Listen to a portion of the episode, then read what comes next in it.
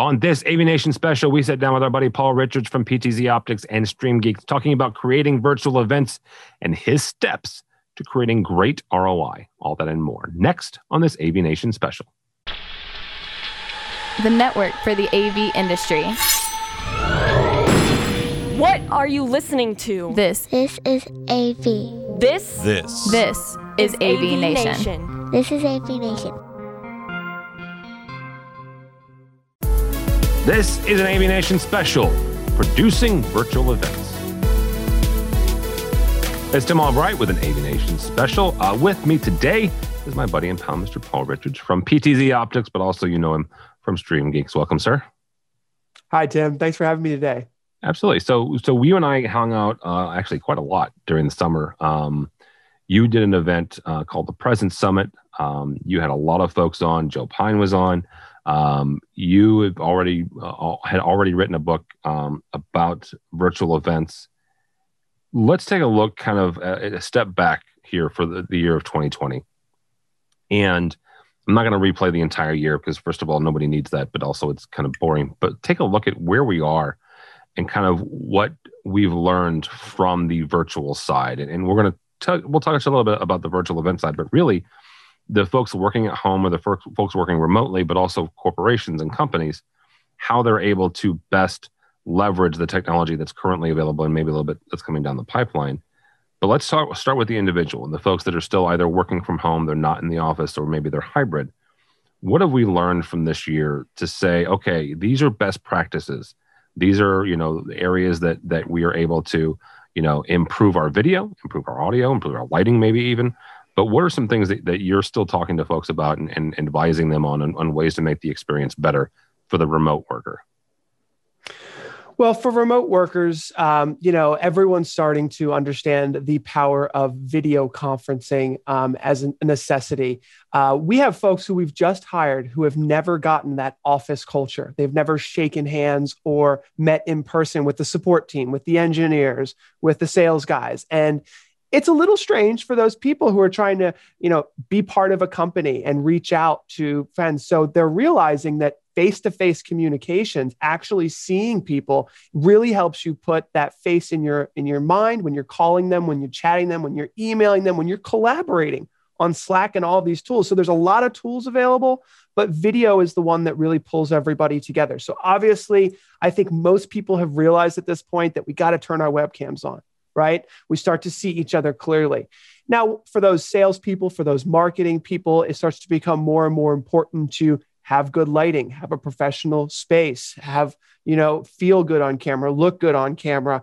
And when we start talking about virtual events, now we're taking that to a whole nother level where we're saying, we're not just meeting with four or five people here. We're trying to meet with hundreds of people. We're trying to replace an in person conference experience. And that's where the bar really gets uh, raised, where we need to really look professional and deliver an immersive experience. And I have some experience, you know, we've done that a lot successfully. And there's a lot of to be learned um, in that space. So I'm excited to talk about it. Well, let's let's, let's chat about that part for a second. You you you used a phrase that I, I, that some folks will use in marketing, but when the experience happens, it's not exactly that, and that's the immersive part, right? You, you can you can you can create a TV channel, right? Let, us just start there. Um, you you can certainly get a microphone, get a get a uh, a, a camera, um, turn on some lights, and you can stream out to folks. And and you know if somebody's watching, great, groovy. If not, you know, no big deal. Uh, it's kind of the, the definition of, of old school broadcasting. What you're talking about, though, is is a completely different setup, though. The the immersive part, the back and forth, the two way communication, uh, not just the one to many, but the many back to the one to, to to give that that kind of feedback. When you are guy, when you're looking to help create or you're advising somebody else, how would you define an immersive experience when it comes to virtual? Well, the first thing that I would mention, and I you mentioned the book, I, I wrote the, the virtual ticket, and a lot of what I wrote in this book came from Joe Pine's book, The Experience Economy, is that um, the immersive experience is just one part of a total experience. So when you're thinking about setting up a virtual event, what you're really doing is you're designing time. You're designing the time that your attendees will hopefully enjoy spending with you. And the immersive part the two-way communication, the engaging part, that's one very important part of events. We all love shaking hands and talking to people, but it is just one part. And especially today, we have to remember that the first step to people getting engaged and want to even think about asking a question or be getting immersive is a passive viewer, right? Where folks are absorbing information and deciding whether the time that they're spending is well spent. So there's the biggest problem with virtual events today is that they're not that most of them are not delivering a good ROI. And they've given virtual events kind of they've given attendees a little bit of a bad taste in their mouth a lot of times. You know, should I really be spending a whole day, you know, just absorbing information in a passive one-way, you know, um, situation, or how can I get immersive? So yes, getting immersive is important, but there's this whole tier and step of you know getting the focus, getting the attention, making people feel like they're spending their time in a good way and a responsible way if they're doing so on the clock in a nine to five format. So they're getting the education, you know, you're providing them the value that you've promised. And then once you've delivered on a lot of different steps that we can talk about, then they go immersive. And that's where the balance starts to tip and go, whoa, I went from learning to absorbing all this great information, passively watching, to then actively talking and asking questions and all of this. But it's, I believe it's like a step it's a stair step process that, as a virtual event designer, starts all the way at the beginning in the planning stages. Well, let's talk about you mentioned ROI. Let's talk about you know delivering ROI not just for the the exhibiting company, let's call them right, the the people that are putting that on, but also for the people attending, right? Because you mentioned something that that you know nine to five, absolutely. There's there's certainly um, the vast majority, I would I would probably argue, um, of events currently right now are during what we would call the workday, right? Regardless of what time zone you're in, typically it's going to be sometime within your workday. Um, but there are some though that are, that are after hours, and so the not only the, do the employers have to make sure that, that there's good ROI for the employees they're allowing to step away from their virtual desk, step away from their jobs, but also for the people there that, that are you know that are investing time and, and, and sometimes money depending on on the event.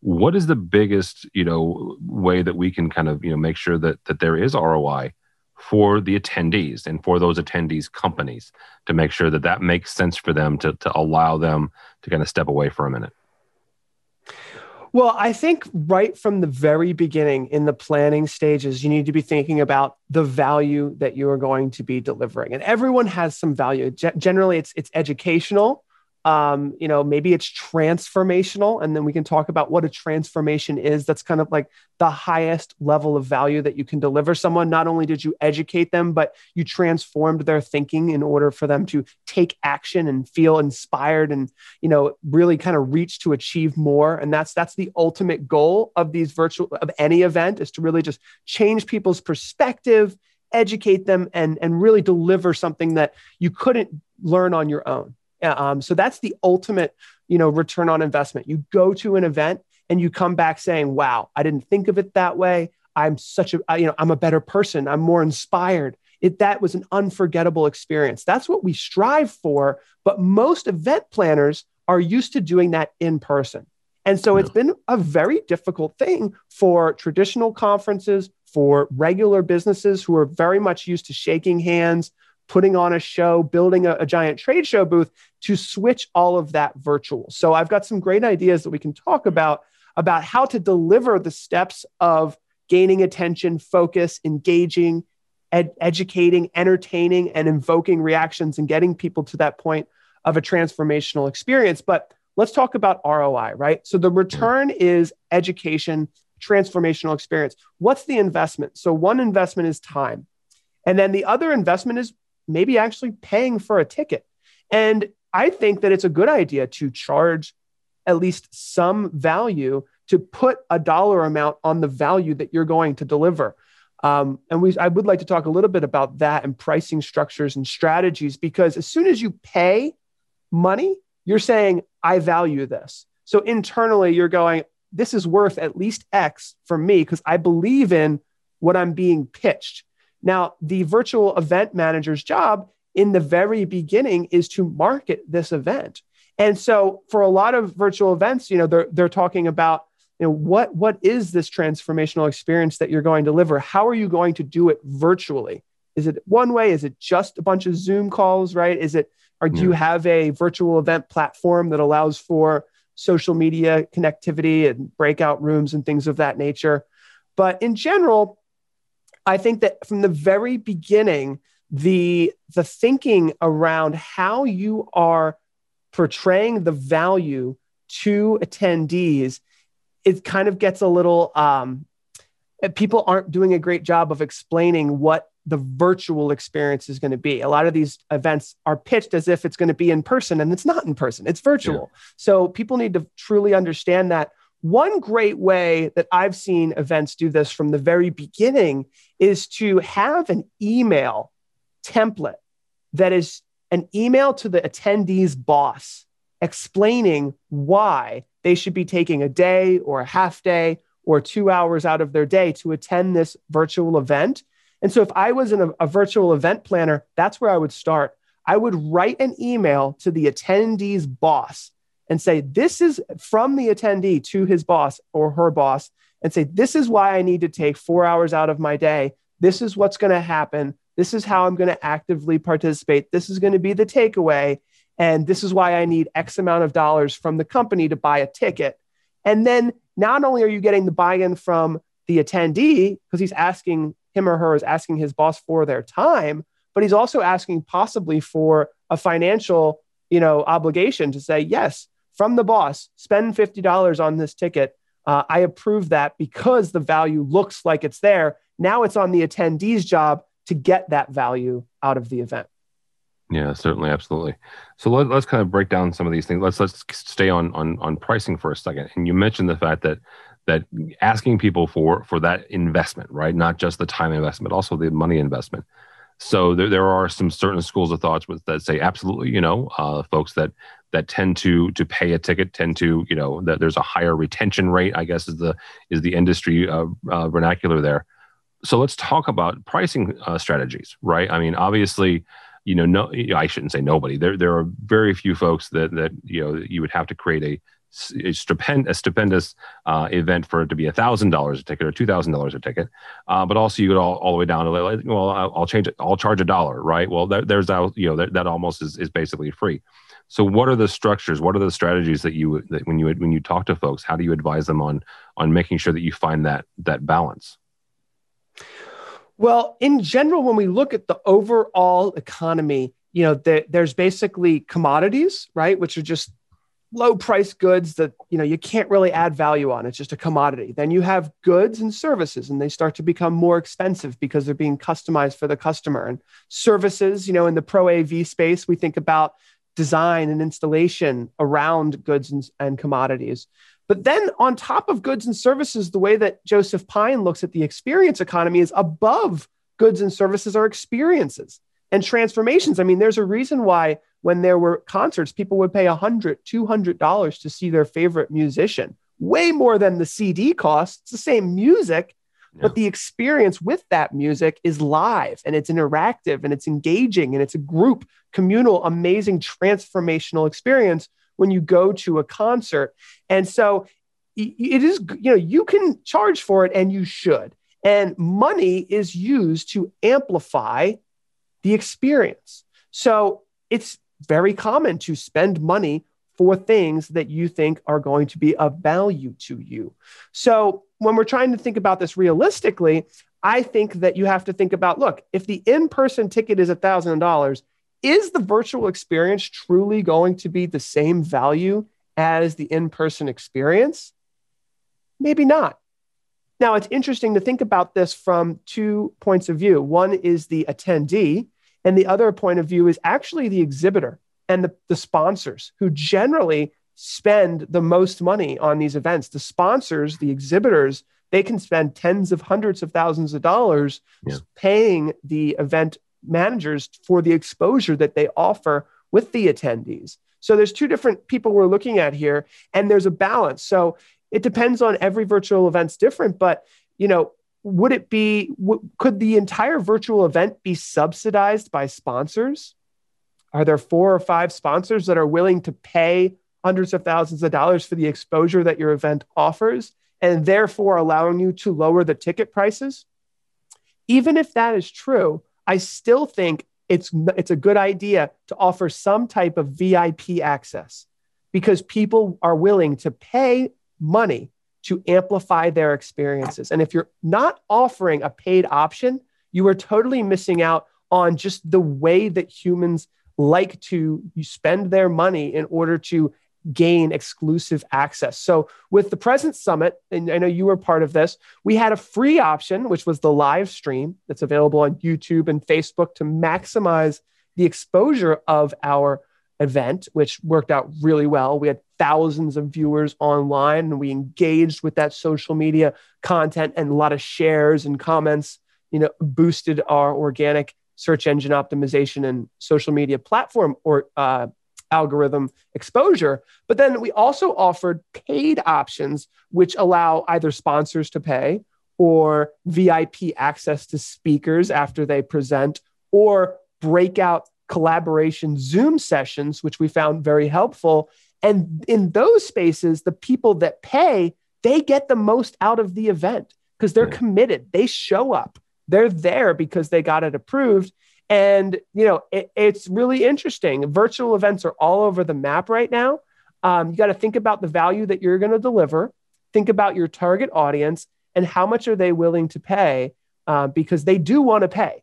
They do value. They should value your virtual event, and so you should offer a paid exclusive virtual experience.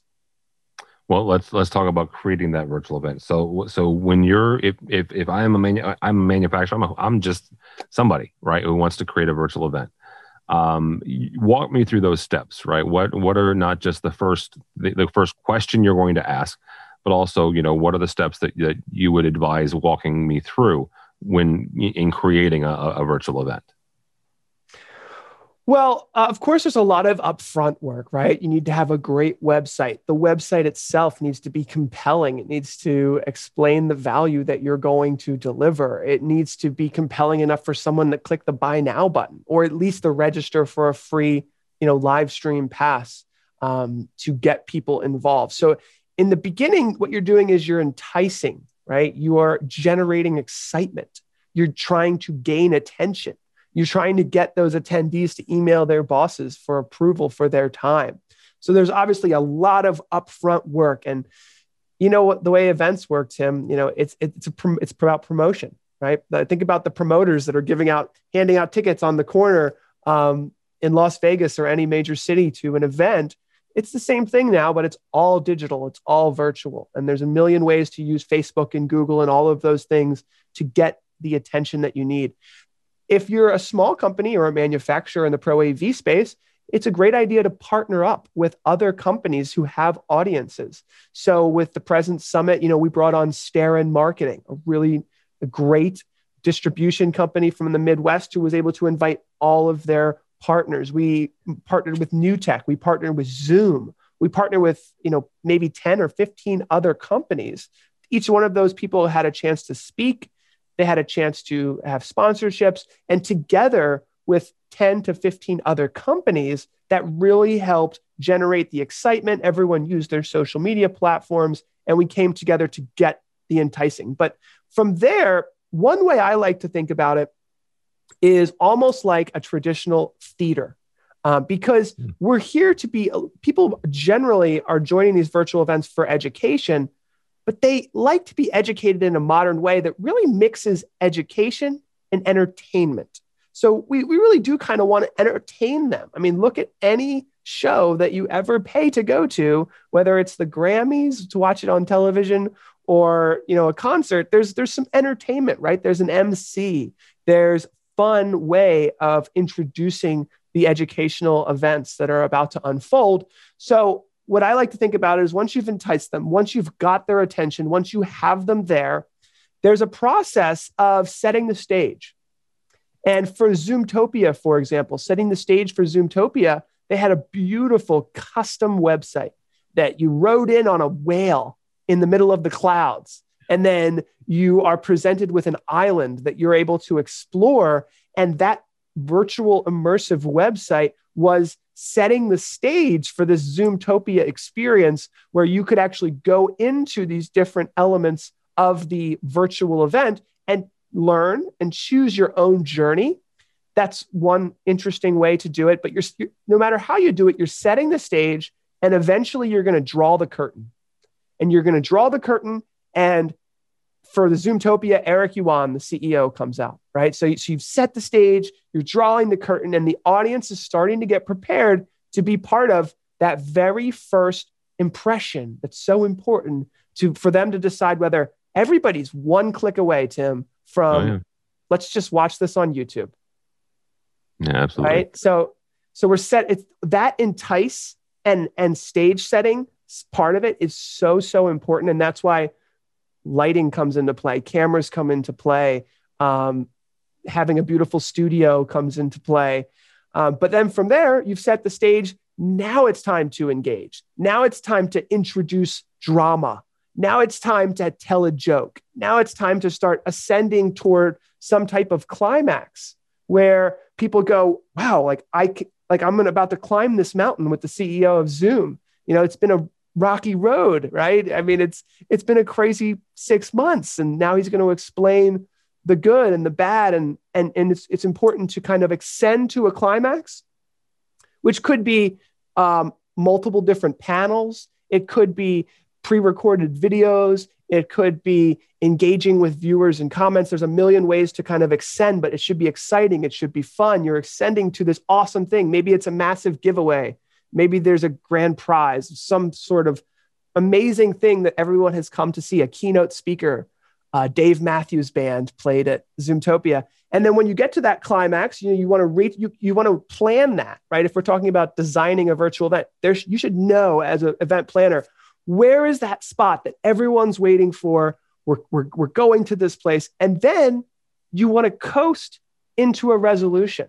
What is, what do you want your virtual event attendees to take away from this? You know, do you want them to buy your product?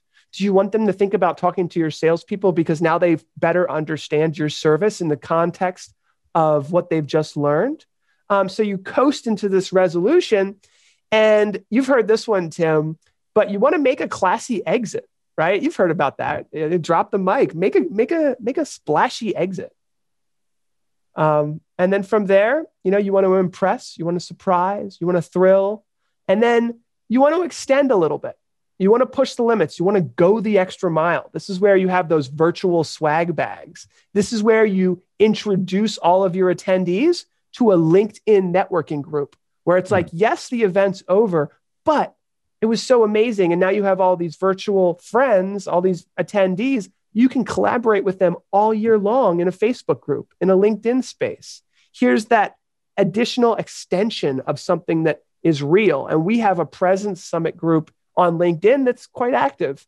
And so these Facebook groups, these networking spaces, these virtual events can just become a catalyst for so much more.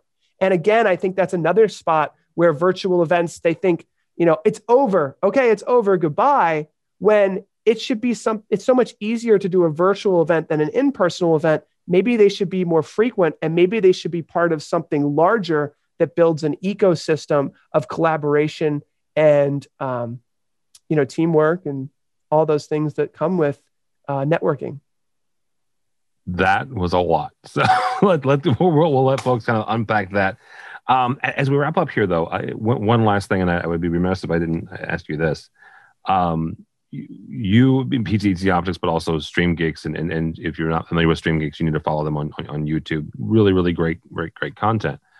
Um, talk for a second about how you guys have a, or, or have been able to to leverage not just the cameras, because obviously PTZ Optics, that's what you do, but also you know that kind of the interactivity and that that connection, real real time connection with not just your audience, but also potential clients, existing clients, and how you've been able to to, to leverage kind of that that daily and, and that weekly interactivity um, to help others, to help you know, to help kind of uh, advise folks um, from you know who's who's been who've been using your product or looking to use your product. You know, you guys have really taken not not just the the virtual side, the virtual events, but also the daily interactivity and the daily kind of the the shows and then it's not just a TV show, it's not just broadcast. You really are talking to folks in real time, those that, that are watching you. So, how did you guys kind of evolve into that? And what would you say if, if somebody's looking to do that kind of in their space? Obviously, in your space, you make cameras, so it, it makes sense. But you know, in their space, you know, maybe that that that doesn't make sense. But something else where they're able to to, to have a, a touch point for their clients. Well, live streaming has become incredibly popular for that reason, exactly, Tim. It's that authentic communication with audiences all around the world. Now, at a high level, let's be honest, this is part of our sales funnel, right? We're a business. We want to get people in touch with us. We want to uh, educate them about our products, but we want to answer their questions. So, something that I find interesting for a lot of businesses is that they don't seem to realize that a comment on a YouTube video is a real person. You should respond to them. A comment on a Facebook, you know, post is a real person. You should respond to them. Responding to them is the most valuable thing that you can do. And surprisingly, I even just learned that recently. And I would say it's the new normal. It is the new normal of communicating with the, the world at large when it comes to your brand is it's normal for someone to post a comment on YouTube on a YouTube video about the content inside of that YouTube video. It's the normal way to passively engage. And then your job is to get them to go from passive engagement to actively thinking about your business and engaging with you. And it does take some skill of prompting that engagement. So if you're going to make a YouTube video about your product, maybe you should say, comment below and let us know what you think about this. And uh, actually invoke that engagement because what's happened for us, and this can happen for any business, is that when you get a large enough audience, like we have about 25,000 YouTube subscribers. Once you start to get around five or 10,000 subscribers, you get enough people watching your content, your live streams, your videos, and commenting that you get this beautiful golden loop where you ask a question, they answer it. The customers give you the features that they want to see in your next product. Your customers guide you to the partnerships that you should be thinking about. We release a new camera, the comments come in right away and they say, Well, does it work with Wirecast? Does it work with OBS? Does it work with vMix? We know what our customers want just by reading the comments. Go ahead and engage with those people. Those are your customers, those are your potential customers. It's not a world today where I don't think cold calling is as effective as it was 10 years ago. So there's this really big flip of inbound marketing as opposed to outbound marketing, and everyone's got to modernize. And this is just one important part of a huge modernization of communications that's going on. All right, that would be a good place to stop. Although he did mention three soft pieces of software that we should totally have Paul back on to talk about. So that would be the Wirecast, the vMix, and the, and the OBS. So, Mr. Paul Richard, thank you, sir, uh, from PTZ Optics. How do people get a hold of you or PTZ Optics or StreamGeeks? Well, feel free to email me directly at paul.richards at ptzoptics.com.